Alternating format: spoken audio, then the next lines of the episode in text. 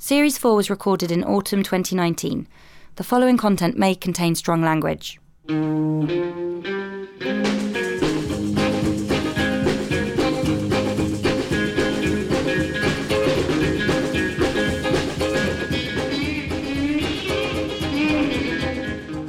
Welcome back to the fourth series of the Royal Court Theatre Playwrights podcast with me, Simon Stephens. David Ireland is a man whose family name makes writing short essays about his paradoxical national identity, biography, and work tremendously complicated. He was born and raised in Belfast at the start of the 80s. He trained as a young man as an actor in Glasgow at the Royal Scottish Academy of Music and Drama. And it was in Glasgow with the performance of a brilliant sounding one man show. Tonight, David Ireland will lecture, dance, and box, preventing an anticipated return to Belfast that his working life as a playwright began to take shape. In 2010, What the Animals Say, a two hander that explored the relationship between two Northern Irish boys who, like their author, also moved to Scotland, they to engage in the contrasting worlds frustrated acting and professional football was celebrated for the rattle of its dialogue and the heightened surrealism of its tone when it was staged at the City's Oran Theatre.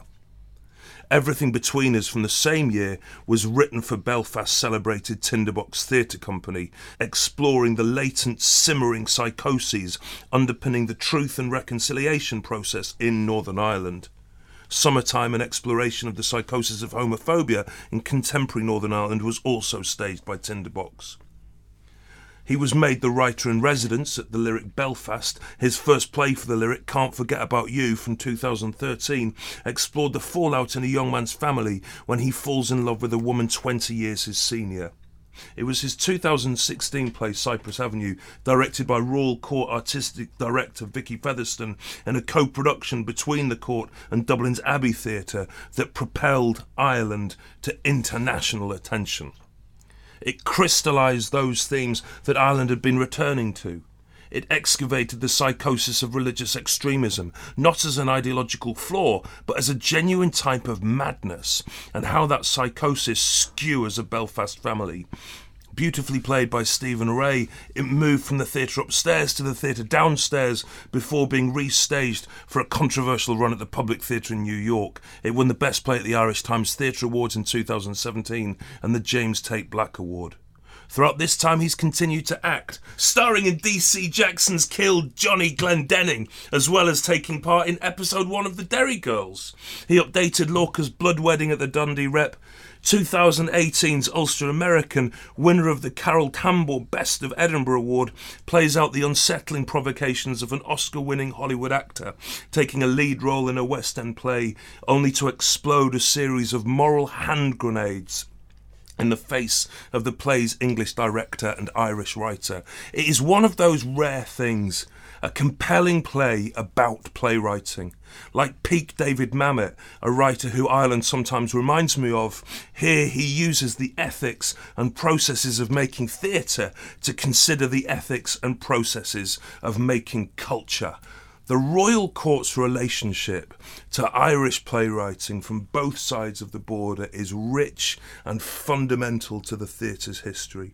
From Samuel Beckett to Conor McPherson and Marina Carr, the dramas produced on that landmass have captivated the imaginations of this institution. The question of whether or not people born in Ulster think of themselves or can be thought of as Irish at all runs like a thread throughout David Ireland's work and is a question he's returned to mull on himself. It seems a paradox befitting of the skewered identity politics and political discourses of our age that with his sense of the psychosis of ideology and the madness of family, rattling dialogue and constant undertone of the deranged Ireland might at one and the same time be the most striking example of Irish playwriting at this theatre in the last 10 years, and not, in fact, Irish at all. David Ireland, welcome to the Royal Court. it's, not, it's, not, it's not an easy family name to incorporate into a consideration of Irishness. Yes, yes. it's really, really nice to have you here. Thanks the, for um. Yeah, yeah I, I gather you said earlier that you that you've heard these podcasts before, which Uh-huh. Yeah, is oh yeah, I, yeah. fun. I, I've I've listened to them all. Yeah. And, and the, the the disadvantage of that is that it'll make uh, the kind of um, the structure with which I always return incredibly predictable for you. So you won't be surprised when I ask you the first question. Yeah. well, I feel like I've, I've had the like w- when she asked me to do this, I've had to work hard not to think about it. So there's some spontaneity to my answer. It'd be a terrible shame to then not ask you Yeah. When was the first time you ever went to the theatre. Well, I, every time you ask this question to somebody, and I, I never imagined I would actually sit here being interviewed on the podcast, but I always thought, what would I say to that? Because I don't really remember hmm. the first time I've been to the theatre. Yeah. So usually I have to pause the podcast when I'm listening to it to think about when was the first time I've been, and I, I guess it must have been like school plays and Yeah. we, we weren't really a theatre going family, like even Right. pantos and all that weren't Right. something that we Right. we ever went to. Um, Were you in school plays? eventually, yeah, I remember going to see school plays and Did right. and being like, I had like even from the age of what must have been like six or so, having this like deep yearning to be on stage. Like it just made me really sad that I couldn't be up there. What kind of room were the school plays in? Do you Just like assembly halls. Right. Yeah. So like, and the kind of plays like my kids' school, you know, they did the kind of uh, they did school plays uh, as like for like the Christmas Nativity, or Yeah. every year group had one.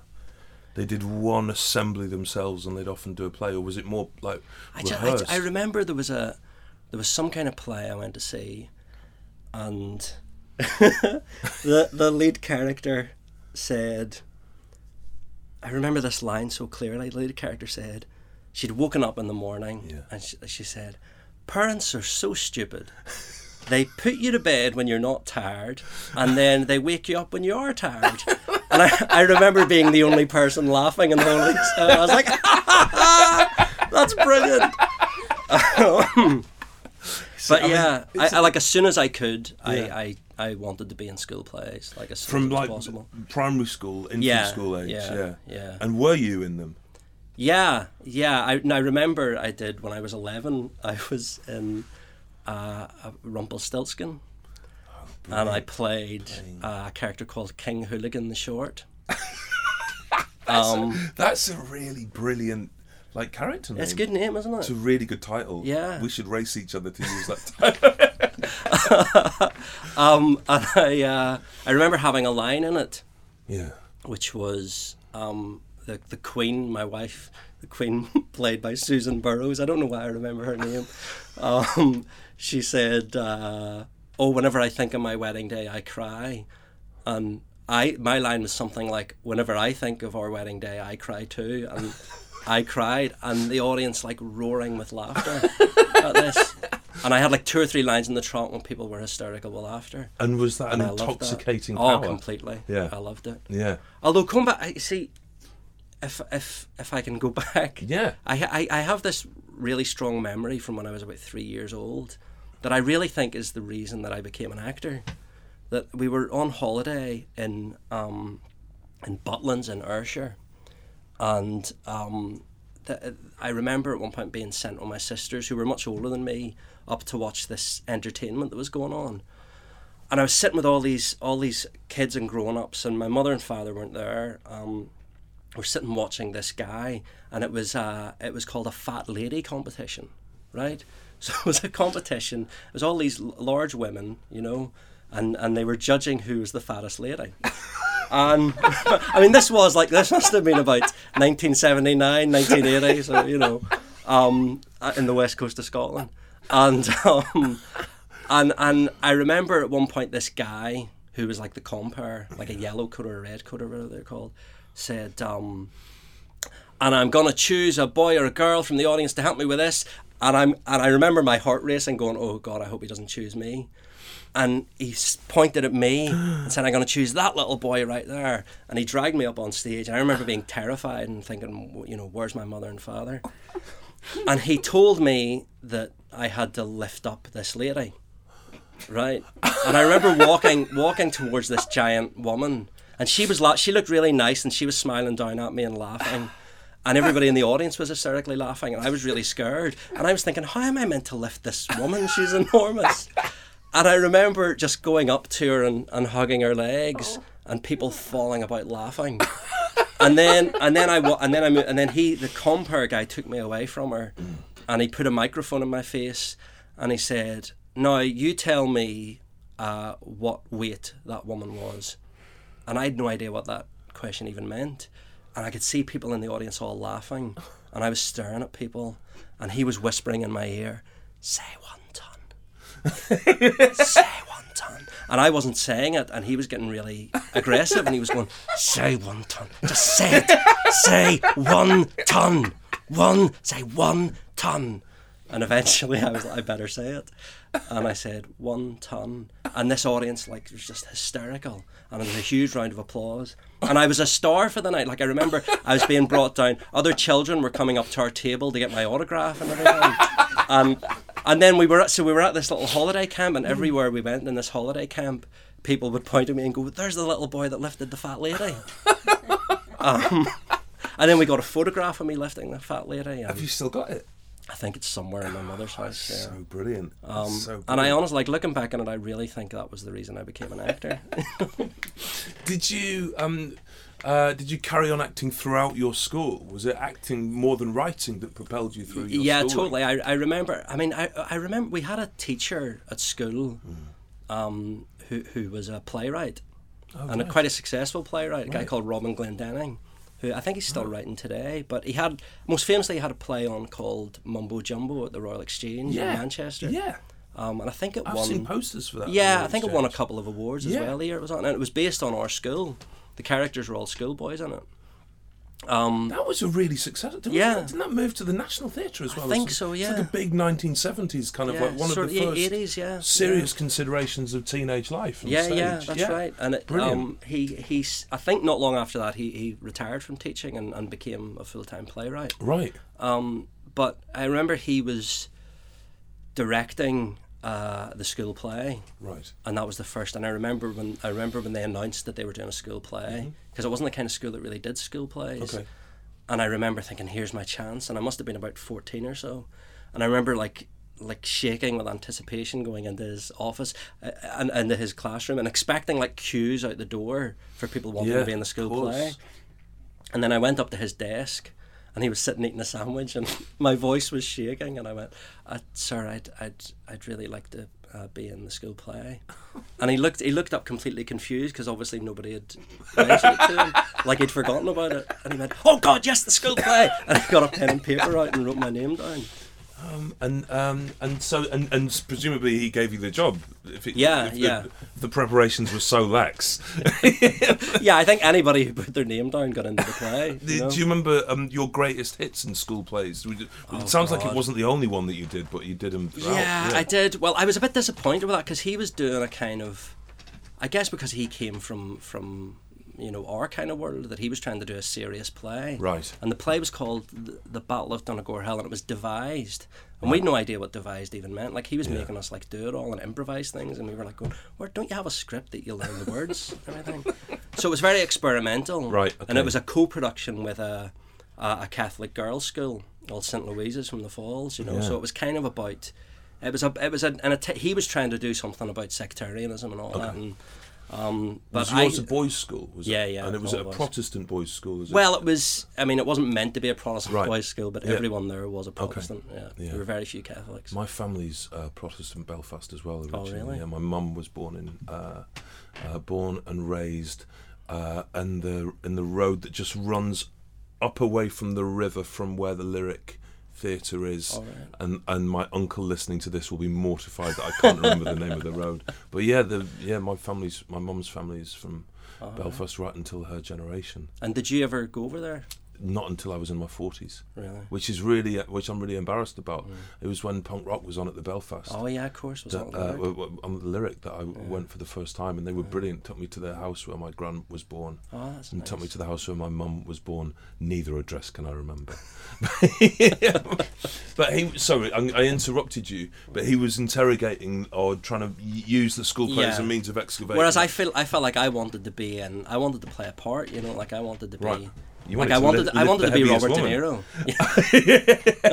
no, I, I was past lifting heavy women by that point. Um, I, I want. I mean, I fancied myself as like Robert De Niro. You know, I was like watching Taxi Driver. Was this this was secondary school, right? Yeah, Yeah. yeah, yeah. Well, it was a grammar school. It was Mm. because you had the eleven plus then in Belfast. I don't think they Yeah. have it now. Yeah. Um, so I went like I was at a really kind of rough primary school and from a really you know I mean we were like you know dirt poor loyalists you know Mm. and and then I passed my eleven plus and got to this really fancy school right. um, Right. and so that was a very strange experience because there weren't many working class kids in the school right. so I was one of the few yeah Right. but, but yeah I seem to have um, What was that like? it was it was it was weird because in my primary school because I was yeah I mean as a kid I was kind of I, I, I, I stood out as a kid because all the other kids were like out you know rioting and like fighting with each other and Yeah.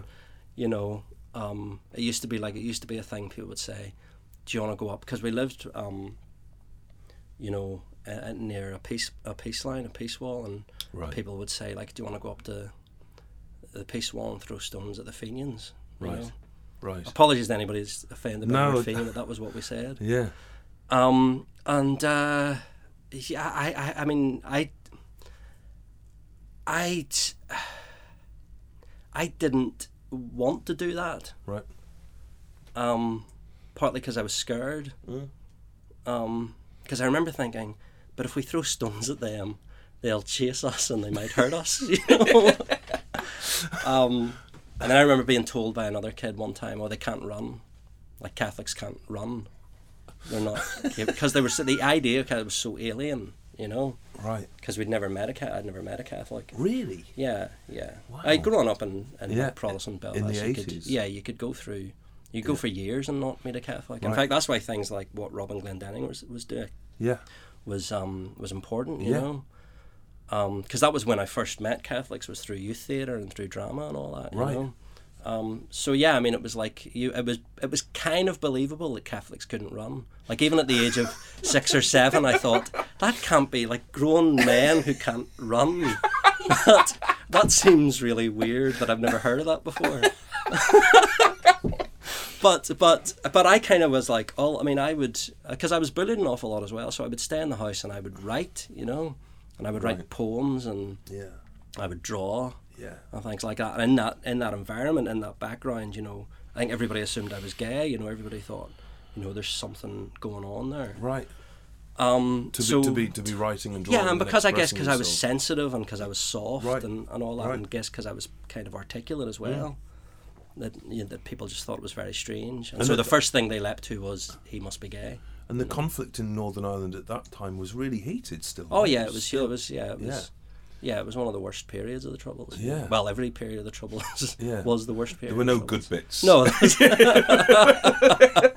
yeah, true. but the ni- the nineties was actually worse, I think, than any other period. Really? And that's when I was a teenager. Just as it was, because it. Yeah, because I think well, that was you know the, it felt to me anyway at the time the nineties was Yeah. was much worse. Right. Um, right. But yeah, sorry, we digressed there. What were No, but it was a really great digression. I'm interested in the role that uh, Robert Glendenning, or Robin, also yeah. you talked about the, the youth the youth theatres Yes. that you joined. You were in youth theatre outside of school as well. Yeah, yeah. I'm interested in the kind of solace you found in culture, in storytelling, in theatre and writing, from a time that obviously felt quite uh, daunting and unsettling. Yeah, I get that's a good question. I'm not sure. I guess it was. Um, I think from the perspective of the people who ran these things, they Yeah. were like thinking, "We've got to get these kids together Right. to integrate and be with each other." I wasn't really interested. Like I didn't feel like I had any bigotry towards Catholics by that Sure. age. By the time I was a teenager, Yeah. all I was interested was was becoming an actor. You know, Right. becoming a professional actor. So, Yeah. So I didn't care whether the person I was acting with was Protestant or Catholic Yeah. or whatever. I just wanted. I was going to say I wanted to be rich and famous. I don't know if that's that was true then. I mean, I guess yeah, part of me. now. Yeah, I've sort of, I've, I've sort of failed a little bit. About, I wanted to be a rich and famous It's not actor. too late, David. Don't Yeah, worry. Maybe, maybe. You're doing all right, mum.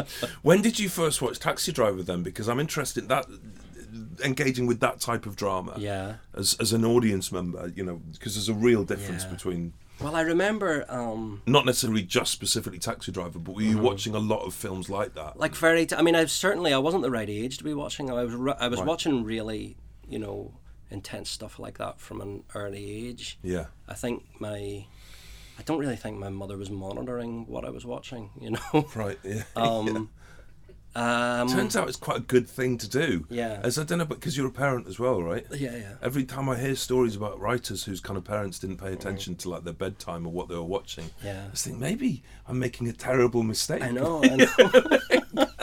but I don't know. I don't know if I. Yeah, I mean that's but that's the question, isn't it? Because Mm. you kind of you know I wouldn't mind the idea of my children being successful writers, Right. successful artists. Yeah, but I wouldn't want them to have to go through the kind of pain that Right. Creates the need to, to create art. You know. Yeah.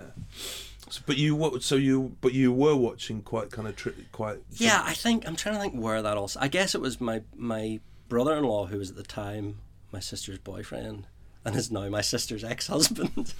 um, He was quite influential in that because he was. Nobody in my family really had, you know, there was never any interest in culture or art or Yeah. there weren't, weren't a lot of books lying around, you know. Music or anything. No, I mean they're into pop music. Yeah, I Yeah. remember. My I had two older sisters, so you Yeah. know they were into Nik Kershaw and Oh, George Michael was the big. They were obsessed with George Michael. Yeah. Um, but um, yeah, I, I was. Uh, I mean, I, I think I, I'm trying to remember. My, I don't know where this kind of desire to become an actor came from, Yeah. but but the. I remember saying I wanted to go to drama school, At what age? like 15. Right. 14, so it's quite 15. young. Yeah, and my family were Coming like, out of that context, it's quite yeah, a young age to be and there so was no kind of, there was no, I don't know where that came from. I think maybe Kenneth Branagh. I think like I right. had It's this. a great Northern Irish actor. Yeah, I think I was yeah. sort of vague because he wasn't even that famous at that time. I think Yeah. he'd done. He was in a thing called the Billy Plays on, uh, which is his first job. Yeah. coming out of RADA, and it was like he got quite a lot of local attention. Mm. And then when I remember, I think seeing him being interviewed or something on TV, and he had like quite a posh English accent. Yeah. and he was, and I'd I'd learned something about him that he came from Belfast, but he went to, um, to drama school Yeah. Okay. in England, and and and then I said to my family, and I think my stepfather said, "Oh no, you have to." You're too late to become an actor. You have to go to like a special school when you're like eleven or twelve. Right. Okay. And I think, I, looking back, I think he must have, like, because we watched EastEnders and things Yeah. like that, he Yeah. must have known about that from, like, the Italia Conti school Yeah, or something, you know? Yeah. And, And, stage school, there's a stage school, If you're not part of that world, then the notion of a stage school is something that's quite compelling. If Yeah. You don't know that you don't need to. Yeah. So all my family were saying, no, you need to go to stage school, and you go to that when you're, like, 12, you know? Um, and uh, But I kind of thought, no, I don't I don't buy that. There must be another great. way. Yeah. And then my my sister's boyfriend at the time, who was a policeman or was training to be a policeman, said, "You need to go. There's a place called RADA in London, hmm. which is the best drama school in the world, Yeah. and you need to go there." And then he started telling me about if you want to go to New York, there's a place. There's a guy called Lee Strasberg in New York. I mean, it's easy to kind of like chocolate things like that, but if you're not fr- if you're not kind of Yeah. like steeped in that culture, Yeah, then yeah. he's completely right. Yeah, You know, I- Lee Strasberg is still the Strasberg School's still there. I think. yeah, I guess right- so. Yeah, You know. So he was. um so, so and then I thought, well, it feels a bit a bit of a leap to go to New York, but I can imagine going to London. Yeah. So I kind of got in my head then, right, I'm going to go to London and be a drama. And then I found out Kenneth Branagh Yeah. went to RADA. Yeah. And then I found out that Peter O'Toole went to RADA. Right. And I liked him as well. So Yeah. I thought, right, that's the place to go. Then. And did you apply to RADA? I did, yeah. Man. And I many- auditioned. I got down to the last, the third stage at RADA. Jesus. And um, funnily enough, I remember I, I remember auditioning at RADA and like going in after doing all the school plays and being the best in the school Yeah. and thinking I'm gonna walk this like I'm gonna be the best thing they've ever seen. Yeah. And then we were all in a circle introducing each other, and there was this woman standing beside me, this young woman who looked very strange, and we all had to do a little bit of acting. Mm. And she did this acting. It was just she looked weird, and it was incredible what she'd done. And I felt like for the first time ever, I'd seen someone who was much better than me. And I remember very clearly it was Maxine Peake. and she's always stuck you- in my head. no, I've never met her since. Yeah. But I remember her name Maxine, and she had such a distinctive look and accent, and it always stayed with me. Yeah. Um, this woman Maxine, and then she got very successful very soon out of Yeah, after right. coming out of drama school. What was it like to? Was that the first? It can't be your first time, like out of Ireland to go to. Yeah, Or maybe the first time on yeah. I mean, the first uh, the first time I was ever in London was auditioning for RADA, Right. and I, I remember I I got interrogated by uh, the police when I arrived. Um, very brief interrogation. Right. Um, and then I, I remember there was a car following me around as well. Um, Wow. because I was, I think I was suspected of being attacked because it was the time of there was a lot of bombings in yeah. London, you know. That's right. Yeah. Um, yeah. And I remember, yeah, uh, um, I remember getting the wrong train as well. Mm. Because I'd never, I mean, I'd never been on a train before. They didn't really have trains in Belfast Right. that you'd you'd get on. Yeah. So um, I remember getting, um, get, arriving in London, and I'd learnt that I had to go to London Liverpool Street. I think it was. Yeah. And I got on a train to Liverpool. I think. Oh, and I was like, Oh, oh, this must be. Oh. This must be the Liverpool because I think I'd arrived in central London and then I didn't know how to find Liverpool Street, and then I was oh, like, oh right, this that, I saw a train to Liverpool and says right that must be like Liverpool Street must be near Liverpool. That sounds so idiotic. No, it doesn't. Looking It- back on it, and then I got on the train and the guy like after one stop, the the guy I had a ticket for Liverpool Street and the conductor said to me, what what are you doing on this train? This train's going to Liverpool. He says get off. So that would have been like Milton Keynes or something. You Probably yeah. bloody hell. But you got there eventually. got you there got there on eventually. time, and Yeah. you, you but you didn't go to RADA. No, I didn't going get through in. three rounds is pretty good. Yeah, it? yeah, yeah. And they probably made a mint out of you, didn't they? At the Yeah. time? probably. I remember doing as my auditions. I chose as my pieces um, Hamlet Great, and uh, Jesus from Son of Man by Dennis Potter. Cool. And I remember they laughed. That's quite ambitious. They laughed at me doing Hamlet, Hamlet and and Jesus. Jesus. That's really good. And I didn't understand why they found that so funny. Why did you apply eventually to Glasgow, or was it just in the rep? well, it was it was kind of my safety net. Like Hmm. I'd always dreamed of my dream was to go to drama school in London. Yeah, and and Glasgow was my safety net because Yeah. it was a it was a degree course. Right. So Right. um, I could get council funding to go. right, great. Whereas the other drama schools, I, I applied for RADA and LAMDA and Guildhall and all the big London ones, but Yeah. but you had to pay for it yourself really. Yeah. Mm-hmm. So even I got into LAMDA, uh, but I couldn't afford to go. Um, so I, I sort of kept Glasgow as my fault. I remember hearing people could get famous um, actors to like pay for their fees, so that was my plan Right. and it almost ha- I got I got um, four hundred pounds from Kenneth Branagh. Have you met him? Subsequent? Never, never. Have you got to Um, write a play for Kenneth Branagh and Maxine Peake. That'd so brilliant. That sounds good. Actually, I'd like to see those two That's together. quite a good idea. Yeah.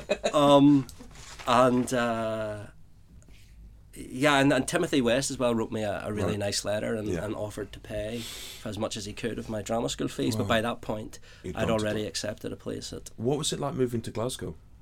Um, well, it's. I mean, you see, the thing is, I live in Glasgow now, Yeah, so it's hard to. distinguish between. Well, it's no. I was about to say it's hard to talk about this without offending Oh, Glaswegians, who are you know can be sensitive. so what year was that? Can I just clarify for my head? What the year I went to got ninety six. Okay. ninety yeah, Cool. ninety six. I was just leaving Edinburgh at the time, so Oh. yeah, yeah, yeah. Um, yeah, it was. Uh, I, I didn't. I was really against the idea. You know, I, I really. I always wanted to live in London Yeah. and study in London, and I Yeah. always found the idea of London romantic. Yeah, Whereas Glasgow didn't feel that different from Belfast. right, And because I'd been to Glasgow before as a kid, you know, like it was a place you'd go to right. for holidays, like Yeah. Butlins and Ayrshire. Yeah, yeah. Um, so it didn't feel very exotic or exciting. Okay. But it was the time like Trainspotting was out and Braveheart was about to come out, so it was kind of a time in Scotland was Yeah, becoming quite a cool. lot- Yeah, it was just been the city of culture, like Yeah, in yeah. 93 or something. Yeah, so there's a lot of cultural right. energy in the place. Yeah, so it was a good time to be there, but I, I just was really kind of, I was really pissed off in general.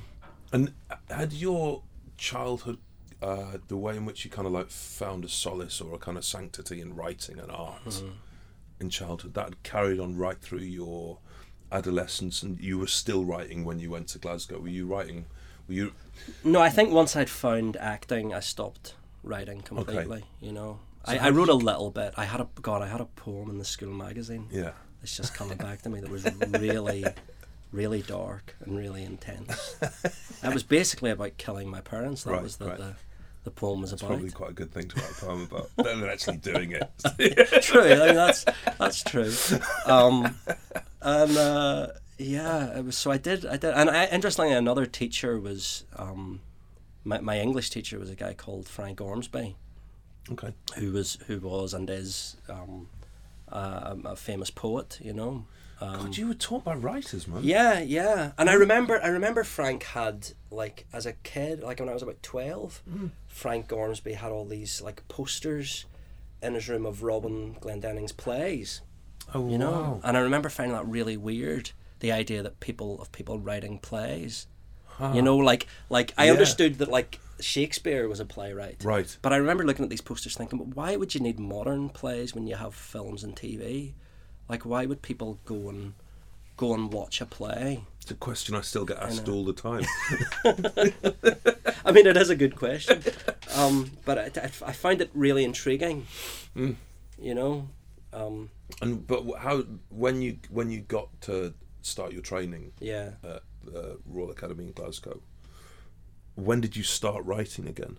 What I really want to know is tell me about the the the, the David Ireland lectures, dances, and boxes. Well, I- I didn't- I didn't- That's maybe the best title for a show. Well, I didn't write that. Oh, Yeah.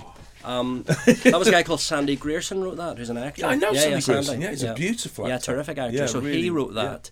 I don't know if he ever intended to perform that himself, but I think well, you eventually called it tonight, Sandy Grierson. It's the idea was that it would always the, the name would always change with whatever actor Brilliant. plays it. brilliant. So there's still a chance that I might get to do it. Um, Yeah, yeah. um, he um, th- there was it was based on a guy called Arthur Cravan, who was a, a sort of, if I recall correctly, a sort of 19th century performance artist in Okay. Paris. Wow. And he performed these shows in Paris called Tonight Arthur Cravan Mold lecture dance and box, in which he did lecture dance and box. Yeah, that's, Um, and so the idea was that, that the actor would continue, whoever was playing it would, would continue it. And did you lecture dance and box in the show? Yeah, yeah. What did you lecture about? What dance did you do, and who did you box? I, I can't really remember. I lectured, I, I, I lectured about my life, but it wasn't my life. It was about Arthur Cravan. Okay. But I think it was the idea was the character of David Ireland was claiming to be a distant relation of Arthur Cravan. Great. But Arthur Cravan himself claimed to be a distant relation of Oscar Wilde. So it was Okay. all all that. Great. Dance, yeah, there was. I think I got a member of the audience up to dance. You teach the audience to dance at one point. Oh, that's nice. There was a point when I was I would bring an audience member out to box with, you know. Just 'Cause there's a clip of- slightly more aggressive than than dancing. Well, I think the idea was that boxing should be like dancing. It was Okay, all the same kind of thing, you know. And there's a there's a YouTube clip of Arthur Cravan boxing, and so we Oh, played the. YouTube clip, and then the audience member and the actor. recreated imitate- the YouTube recreate clip, it, yeah. and it was there that you. Is this right? That that's where you met your, uh, your your wife. Yes. Now, yeah. Well, this is how. So I'd moved to Belfast. Yeah. I'd been in Glasgow. Actually, maybe we better rewind. I could. Yeah, because this chronology I want to yes. get right yeah, in my yeah. head. Yeah. So I'd been. So I'd went to drama. I'd come into drama school. yeah. um, I'd done my first. It's quite a lot to talk about if we're talking about my whole No, it's good. It's just, um, and how. Well, I guess the question is how the how I started writing. Again, um, I, I I sort of stopped. Um, so I'd done a couple of jobs as an actor. My first job was in King Lear at the Royal Exchange, um, with Tom Courtenay as King Lear. bloody hell, it's not bad. I was playing the King of? France, so my first ever professional scene was opposite Tom Courtenay, and I was understudying David Tennant as well, and Ashley Jensen was in that production as well, and Adam James. It was um, a terrific cast, and I was um, I was a bit lost. Yeah. You know, I was I was out of my depth and very insecure Mm. around all these people, and I was drinking very heavily. Right. Um, and I stopped drinking during that job and haven't had a drink since. That was like twenty years well, ago. Well done, man. But I didn't. One morning, I didn't turn up to rehearsals, Right. which I kind of thought was normal. I was too hungover, Right, right. and all these like you know professional actors said to me, "No, no, you can't, you can't do that. All right, you just can't do that." Yeah. It's not And I like was working like- at McDonald's. Yeah, well, I was like, I didn't have. I was playing a spear carrier in a scene, Right. so I was like, why do I need to even be here? Yeah. You know. um, and and so I, I kind of quickly stopped drinking after that, and then I stopped working. Like I, I didn't really get any work, and I moved to London. I was living in Walthamstow, which I understand is quite cool now, but it wasn't. It's cool quite hipster then. now, yeah. No, yeah. It definitely wasn't cool then. Yeah. I was miserable and, and I was out of work and I didn't have an agent and I was I was living with going out with a, a, a woman who's now a, a very successful casting director but Right. at the time was a casting assistant Mm. and sh- so I was going to all these like big opening nights Right. and, and I was writing then I was r- trying to write a one man show that I was Right. to put on Yeah. about a serial killer and um, and uh, I, I, because I was going to all these big opening nights at like the Hampstead and all this Yeah. and people I would be, be introduced to people and say I was an actor and they were like well what are you doing at the minute and I was like nothing Yeah. and then eventually I thought I'll tell people I'm writing a one man show about a serial killer Great. Good and then answer, eventually a casting director said to me don't tell people you're writing because it sounds like you're doing nothing so it was it was miserable um, and then I got a jo- I got I was in a play called Decky Does a Bronco uh, dub by Douglas Maxwell which was Yeah. a huge Edinburgh Fringe Yeah, hit yeah. Yeah. um, a co-production with the Almeida as yeah. well Yeah. Great play. yeah and really so I'm, great writer, Douglas. yeah Maxwell. Really terrific writer. um, and uh, yeah I've been in like four or five Douglas Maxwell right. Great. So they, after that, because that was such a success, particularly in Scotland, I got lots of work in Scotland. So I Brilliant. moved back to Scotland. Yeah. Broke up with Julie Harkin. weird, weird how I was coy about mentioning her name, and now I've mentioned I it. think now. she's all right. Yeah, it's fine. No, she ca- actually she cast me recently in something. Oh, great. Yeah. Um, and uh, but then so there came a period where I was working a lot, and then I stopped working, and then I was doing a show at Dundee Rep where I was working a lot with John Tiffany. Um, Right. And it was a Douglas Maxwell play, again, funnily enough, called If Destroyed True. And it was a co production with Paines Plough. Yeah. And Vicky was kind of milling about. She was like, you know, the, one of the producers of it, so she'd Yeah. occasionally come into rehearsals and all that. But I didn't really know her. Um, and uh, I, I, was really, really depressed and really unhappy. Like, it was just one of the lowest points of my life. Um, and I was living with a friend of mine, a brilliant actress called Irene McDougall. And she tells me now, I didn't know at the time, but she was worried every day that she would like find me dead because I'll have killed myself. Which I never, it was never on my mind, but she was, she'd seen something, you know. And I was just, I don't know, I was very lonely. I hadn't been in a relationship for a long time. And I was, I was thinking about writing. I was like writing little bits and pieces. Yeah. Like I'd write five or ten pages or something, and then a, Yeah. and then a job would come along. And I was about, I must have been about twenty nine or thirty at this time. Yeah. And um, one day, I used to cry a lot in rehearsals. Right, I would like, I would just break down in tears, and I fucking hated John Tiffany so much. You know, like I'm so, sorry, John, if you're listening, um, because I really love him now. Like he, he every time I see him now, he brightens, he brightens me up. Yeah. Um, but I really, I really hated him at the time, and I think I really hated him because he was really happy Right. you know, and he was really enjoying his job. Right. And I I didn't enjoy anything about acting or theatre. And I used to think like, what? Why is he enjoying this? This is meant to be pain. This is meant to be intense. Yeah. And yeah, so so I was miserable every day going into rehearsal. And then he he had a dance in the show, and I'm a terrible dancer, and I felt really stupid doing this dance. And um, and so I just got more and more depressed, and I almost walked out of the show. And um, and one morning, Douglas Maxwell came in, um, and I was in the middle of rehearsing a scene, and I just couldn't get it. Like I was really struggling, and John was getting very frustrated with me because I kept putting blocks up, Yeah. and um, and then Douglas walked in wearing a coat and a, holding a cup of coffee, takeaway coffee. And I remember like it was like a fucking lightning bolt. It was like a moment of enlightenment or something that I looked at him and I was like, that's what I need to be. I need to be a writer. I, I need to be the guy coming in at like half eleven with a takeaway coffee. It's, it's so much the better. Yeah, it's such a better life. it's like I can't I can't be in a room at ten o'clock Yeah. rehearsing a scene when I have no fucking talent and I have nothing to say. And is this was this how was this uh, the start of the play for Oran Mor? No, no, no. That was um. Oh, was it? Actually, yeah, it was. It was what the animals say. Yeah, Yeah, that Yeah. was the start of that. yeah, Um, because I, I'd, yeah, I, I, and then I, I did a couple more acting jobs where I got more and more depressed. But I was, I find like this great liberation with writing. You know, like it, you're it was- happier, happier writing. Oh, much, much happier. Yeah. Yeah. I was always miserable as an actor, and I thought that was normal. I thought that was how you were meant to feel. Where did you write when you did you write in your in your in the place where you live I wrote in, yeah, I wrote in my little bed set. And what did you write on? Uh, I wrote on. a- I didn't have a computer or Right. a laptop or anything. I wrote with a biro and a, a notepad. And tell tell us about uh, Oran Mor as well, because people don't. It's a Yeah, I guess it's like it's a huge it's thing. a great institution. In well, it was a guy called Dave MacLennan used to run it at that time, who's Yeah. who's dead now, but he was like a Scottish theatre legend, you know, and Yeah, was one of the people who ran Seven Eighty Four.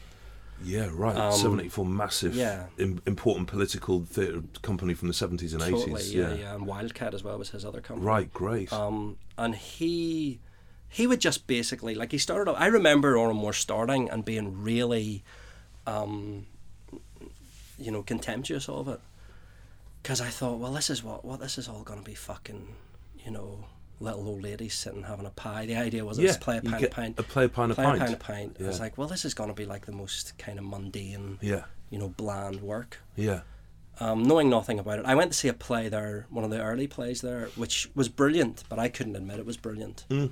Um, and it turned out it was by a guy called Marco Rowe, who at that time was not a very well known writer, you know, and, and now he's Yeah. massive.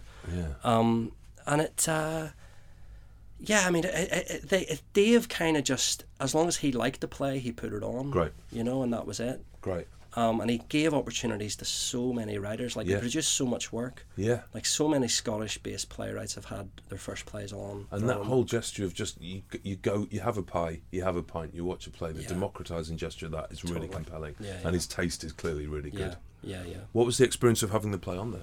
Oh, I mean, I mean, it was fucking hell. It was, um, Was it weird to be sitting on the other side of the audition room or the other? yeah. side I, I'd written the part for myself. It was about an Yeah. actor and a footballer. You never played it though, right? No, No. no, I've never been in any of my own plays. Mm. Um, but I, I, I, yeah, it was, it was fun. I enjoyed it. Yeah. I enjoyed being on the other side. How were Um, you, how were you as an audience member? D- 'Cause do you mean in terms of like Well, in, just- in the rehearsal room? I imagine if I imagine if you were an actor and then you're watching your play being performed, but you can't do anything. that doesn't bother me. Does it not? You're no, because I know the actor most of the time is doing a better job than I will. Right, great, Um, great. yeah, I'm I- a terrible audience member when a play's in preview. I'm, re- I'm, yeah. I mean, I'm always a bad audience member own stuff, but that's I blame me rather than Yeah. the, the no, for sure. Yeah. Yeah. Um, I- I, I think, um, yeah, I, I, I was just relieved to not have to act anymore. Right. And and I like I get I, I still get terrible performance anxiety. You know. Like but you're even- acting really. I, I don't I don't act at all anymore. I stopped you completely. completely retired? Completely. Yeah, yeah. Oh, man. Well, I'm still toy with the idea of going back to it, but Okay. yeah, I've more or less stopped. But Is the anxiety bet behind writing and acting? Is it a different type of anxiety? Do you get anxious writing at all? You're not not really. brilliant. Like a little bit, but not. It always seems much more manageable. Yeah. Like I get nervous on an opening night, like I imagine we all do, but it's nothing like the nerves. I mean, like I was at a wedding recently, Mm. and my wife and some of her friends had had rehearsed a little sketch to do, Mm. like a little dance, Mm-hmm. and um. And they were all excited about it, and I was getting really anxious for them, like when they were about to do it. I was like, "Oh God, what if And your wife's a choreographer. She works Yeah, in theatre yeah. as well. Yeah. Uh-huh, yeah. yeah. So she has no nerves. No, well, like, actually, if she does, she seems to be better at handling them than I do. Right. Um, but they were just enjoying themselves, whereas I was like watching them, going, "Oh God, what if this?" Because I had to film it as well. My job was to film it. And I was like, "Oh, what if I fuck up the filming and all?" Uh, I don't get any of that kind of anxiety. When you're with- writing. Like even if things go badly with the play, part of me just kind of finds it funny. Yeah. Like if an actor dries or anything, I just kind of, or if or if I've written a like a really offensive joke and nobody laughs, I kind of find that funny. Like I kind of, you know, in, um, I kind of get a bit of a spoiler alert here about Cypress Avenue, but there's an act of several acts of extreme violence in the play, but there's Yeah. one particularly extremely violent act. Yeah. And um, it's not that I do it for titillation or anything like that, but there is something like when I, particularly the last couple of times watching Cypress Avenue, when it comes to the extreme violence, I find myself wanting to hysterically laugh. Yeah. Because because people are shocked. I think because people react, gasp and everything.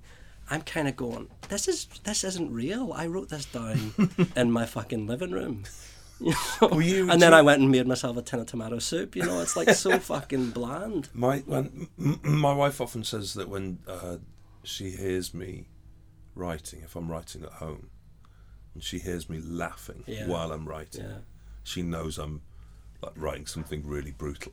Yeah, yeah, the yeah. process of, of writing makes me laugh out loud. Yeah, yeah, that, that does that to me as well. And and my wife also says she can hear me talking, which I don't. I'm not aware of doing it, but she can hear. You me talk talking. out the dialogue when Yeah. you're writing it. Yeah, Yeah, yeah. yeah, that's great. That's- but I don't have any in my head. I don't do that. Yeah.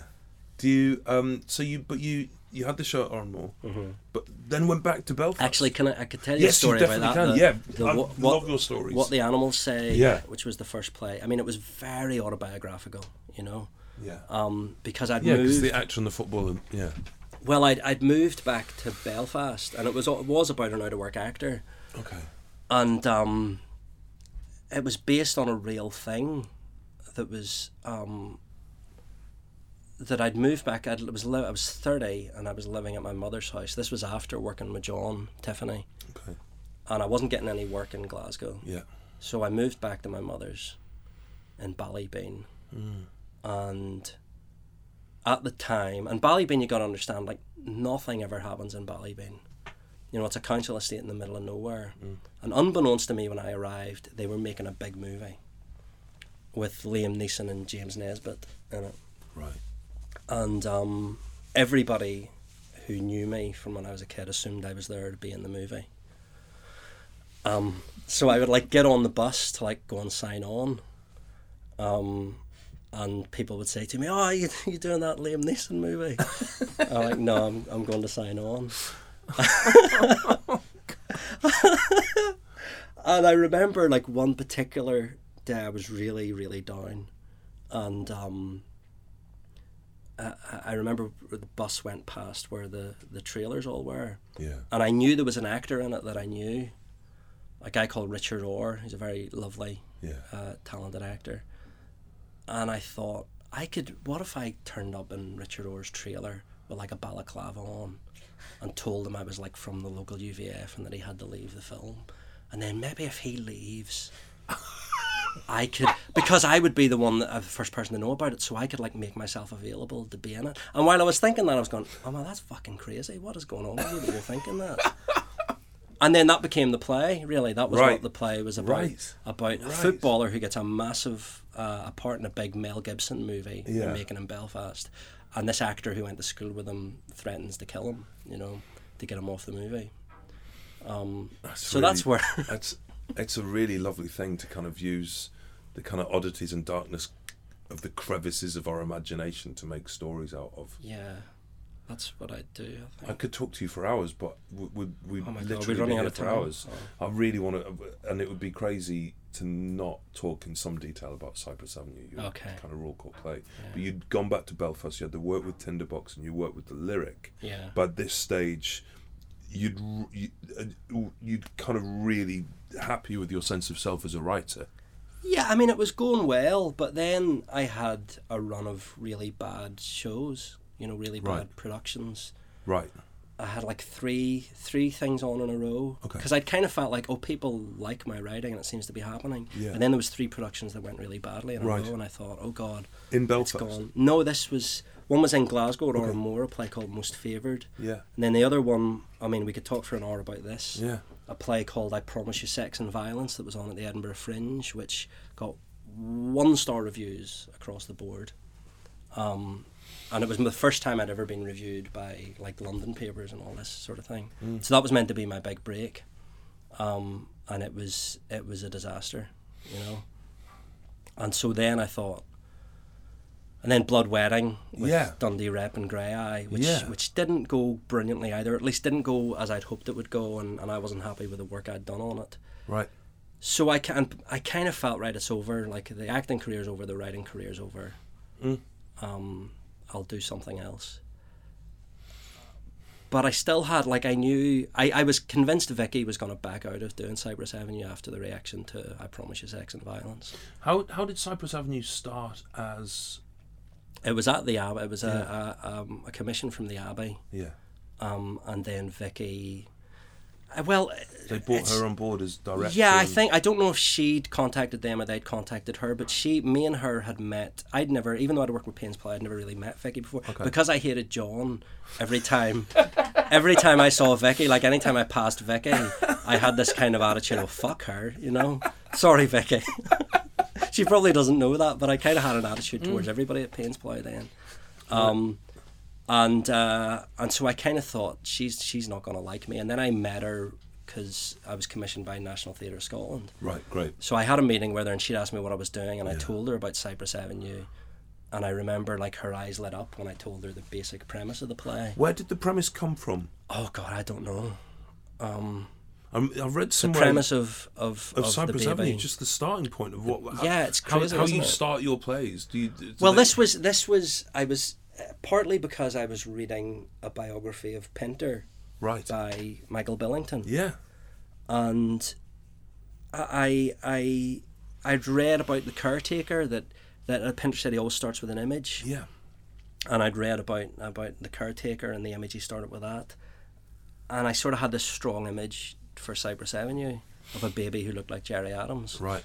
and it just felt funny and compelling and weird Yeah, and true. yeah, So it felt like right, there's a play in there somewhere. yeah. so I started writing, and pretty much as it was, the first draft was pretty much what it ended up being. You know, Was it? A, do you do you write? Did you? Are you a planner, or do you do you discover the plays as you're writing them?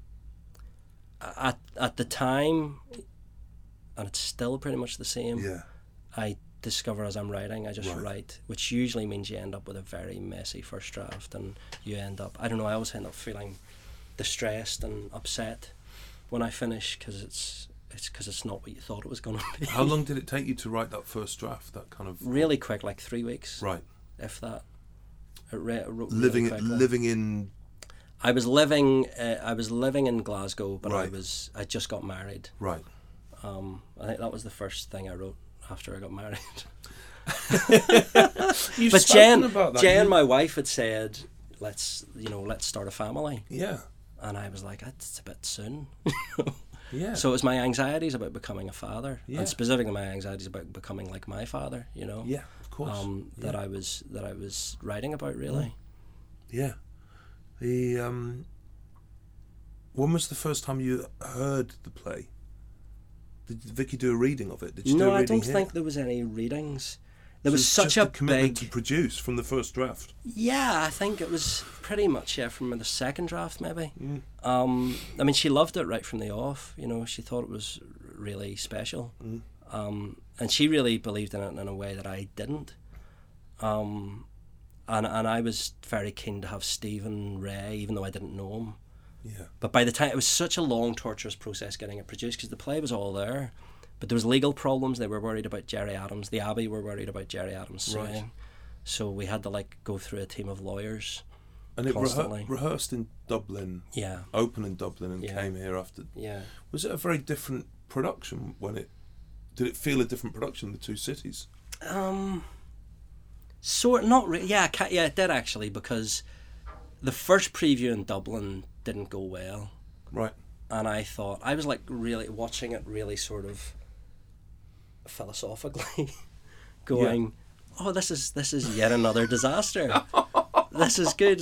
I was like, I was really kind of stoic about it. I thought, "This is fine. I now know I got to play. You know, I got to play on directed by Vicky Featherstone, starring Stephen Rea, and even that's bad. Like the Abbey and the Royal Court, two of the best, biggest theatres in the world, and even this is shit. So maybe I shouldn't do this for a living." And I was quite happy. I was like a relieved. Um, there's a bit. There's a bit in in Woody Allen's Bullets Over Broadway Right. at the end of it because you know that's about a playwright, Yeah. John Cusack. Yeah. And he says something about he goes to, to back to his uh, girlfriend or his wife, and he says, uh, "I've realized two things: one, I love you, and two, I'm not a great playwright." Right. And I always I felt like that was like this great liberation of going, oh, I'm not a great playwright. I don't have to be a great playwright. I can just get on with my life now. So, so did the play's success massively frustrate you? No, no, I was, I was really pleased. well, I don't know. Maybe, maybe my life would have been When better. did you realise it was going to cause the stir that it did? I mean, I well, I was. Re- I'm. Re- I mean, I'm always surprised when my plays cause a stir. yeah, I'm sort of less surprised now as I get older. But Right. At the time, like from my first play, I thought, this is fucking weird Mm. that um that people are offended by this. You know. Mm. Um, I don't understand. At the times, I thought, you know, like it's not like I've invented violence on stage. You know. It's not Yeah. like like the Greeks have done this. You know, Yeah. there's lots of it in Shakespeare. Yeah. Sarah Kane. Like, Yeah. why are people so surprised by yeah. this? There was a kind of like ten year period in between, say. Um, I think I think a lot of the work that Dominic Cooke produced here was maybe less violent or less explicitly violent, so it Mm-hmm. Felt like a kind of return to a moment Yeah, yeah. that um, so made it more startling. Well, it felt like in, in, in Dublin, it felt like people. So, I mean, it was well received in Dublin, Yeah. but there was a kind of feeling that it was oh, to play about the North and to play about Right, the Troubles and right, to play about. right. Whereas in in the upstairs space here, it felt um, more universal. Yeah, You know, it felt like people were reacting to it as a play about general conflict rather than specific yeah. to Northern Ireland. I think that's what I mean when I write in the introduction about. For me, there's something almost kind of existential in the violence, m- as much as it's rooted in Yeah. in those specific troubles. Yeah, It's about the kind of psychosis of that sectarian ideology, yeah, m- as much as it's about the sectarian ideology. yeah, yeah, The, um, totally. Um, how was it when you uh, then took it to New York? Ah, well.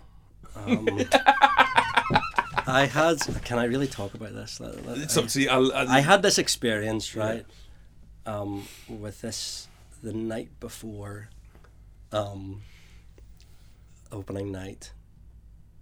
Well, first of all, I learned you'll know this, right? But but opening night in New York is different from opening night because they, you don't have an opening night and then the reviews come out. You know, all the reviews come out on the opening on the night. opening night. Yeah. And everything's about the New York Times and Ben Brantley. Normally out by the time the play's finished. Yeah, which is all very It's weird. just weird as anything. And I only found this out the night before. Right.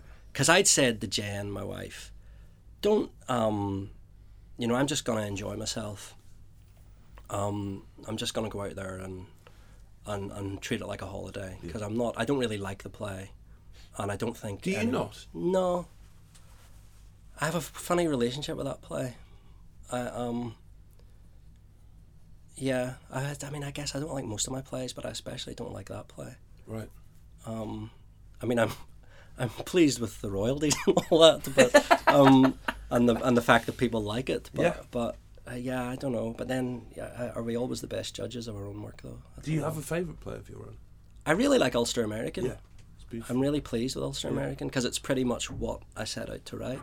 Tell us, tell us a story about the, the opening night in New York, and then talk a little. Yeah. bit about So no, it was well. So basically, the night before opening night, this uh, woman I met who was in from New York and worked at the Public. Yeah. basically said to me, I said to her, I've just learned about opening night. This is terrible. I mean, this is this has got you know this could be a massive public humiliation. And um, she said, uh, "Listen, you don't have anything to worry about. This is the best play that's been on this theatre for years."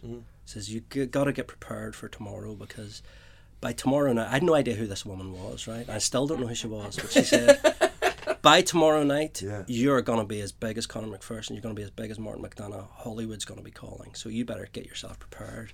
And I was like, nah. But then I went to bed that night and I was lying awake going, what if she's right?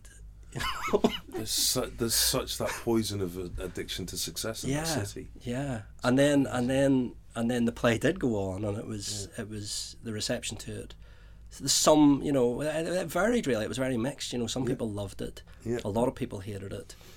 It was kind of it got a very sort of mediocre review from Ben Brantley, um, which was kind of like, yeah, it's good, but it's not quite as good as Martin McDonagh or Conor McPherson. And everybody else around me, like my agent and Jen and all, were going, nah, that's okay. That's that's a nice review. And I was like, no, it's not. God damn, such a weird culture. yeah. Um, Ulster, where did Ulster American come from? Well, it was kind of a, a response to the response to yeah, Cypress that's what Avenue. I thought.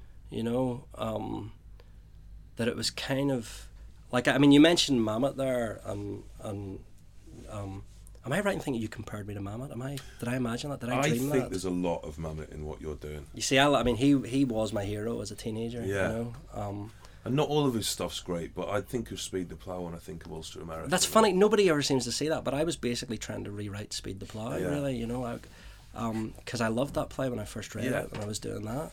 Um, so yeah, it was about. It was kind of about about the desire for success and the desire for fame. Yeah. And and the not even the success and fame on a material level, but also on a kind of spiritual level. You know, of wanting Yeah. to be acknowledged as a great playwright. Yeah. you know, Yeah. and, and what a sort of corrupting thing that is. Um, Yeah. So it was on all my mixed feelings about. I kind of felt. I mean, I started writing Ulster American round about the time of that preview, or I was in the middle of writing it in the preview of Cypress Avenue. You're writing in New York. No, no, in, in the preview previews, in Dublin. Right, right, right, right, So right. it's a play right, I'd been trying to write for, years, yeah. and then I kind of I felt like Cypress Avenue was going to be a massive failure. So I thought, Oh. right, this is going to be the last play I ever write, Ulster American. So I'm going to just pour everything into it, like everything I feel about everything, Mm. um, and then that'll be like my last play. Um, And it was kind of like a fantasy of Yeah. This because this playwright in the play gets compared to Pinter and Chekhov Yeah. and so on. Yeah. And I thought, well, nobody's ever going to compare me to those guys, but at least I can write this in the play. Um, so, so it was written in a sort of uh, a heated passion. You know? And that heat, I think, is legible within it. Let's finish with some questions not related to the work specifically. Okay. You're a dad. You're a, you're a kid. You've got two kids, yeah? Yeah. Yeah. How old are your kids now? Uh, five and three. And how's being a dad affected the work? Um, I'm not sure. Too soon to tell. I, I don't know. I mean, I think. I think it's generally affected my life wonderfully. Sure. you know Yeah. although it's been i mean you can i mean you know it's not like it's, it's you can't really prepare for it no matter It's what incredibly hard work. it's incredibly hard work Yeah. I hope my kids are listening. You're fucking hard work. yeah. and let me tell you, 21, it's still hard work. really No, they're I'd like to think- They I'd make like- me I'd- laugh I'd- more now. I'd Or like they make me laugh in different ways. yeah They they, they make me laugh a lot that's the thing i like most about them Yeah. like laughing with them and making them laugh Would you like the idea that they could laugh. one day go and see your work? i never think about that i don't know i assume they'll hate it you know um, i feel this terrible Cypress Avenue is dedicated to ada my daughter Right. and um, and i asked i asked jen She'll see a revival of it in 20 years. She'll yeah like, starring me like, Dad, And weirdly, weirdly, Elijah, my son, was the same age as the baby in the play Right. on the opening night in Right. Dublin, Wow. um, which was a weird Yeah. coincidence. Yeah. Um, so yeah, I, I mean, I don't know. I, I feel like, um, I, I mean, Ada talks about becoming a playwright. You know, that's what she wants to be, Yeah. which is it's really nice because it feels like well, maybe that's like She likes you. she likes me. Yeah, yeah. Yeah. Um, yeah, I don't know how it's. I don't know how it's changed me. I think maybe I hope it's made me a nicer person and a less egotistical person. And you're living in Glasgow. Yes. Do you still write at home? Yeah. Well, now I have an office. We've moved house, and I have an office for the first time. my In the life. house? Yes. Yeah. And this, which is amazing. I've never had that before. I've only ever written in coffee shops before. Right. and it's amazing to to like have a yeah i mean like it feels really undignified to be 43 and writing in a coffee shop I quite know. like it, actually.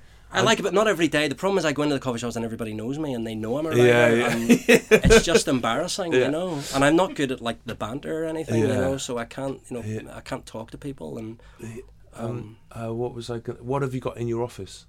Apart as yet nothing Right, it's completely we empty just, we just moved in two weeks Okay, ago good. what are so you going to gonna- have in it that you're that you're most excited Well, about? I have to say, Jen is like Jen's an amazing sort of interior. Got she's got great tastes. Great. You know, and so she's got plans for how she's going to make the Great. office look nice, and she's got plans. She's going to get posters up of Cypress Avenue and Ulster Oh, nice, and all that. nice. I should say as well, Jen is like you know, she's an amazing dramaturg and script editor as well. Does she you read know. your stuff? She does, yeah, and she's got a great sort of visual imagination. So Yeah. she kind of you know contributes. I'm writing something for. Um, Have you worked with her? no, we've never worked together. Oh no, we did.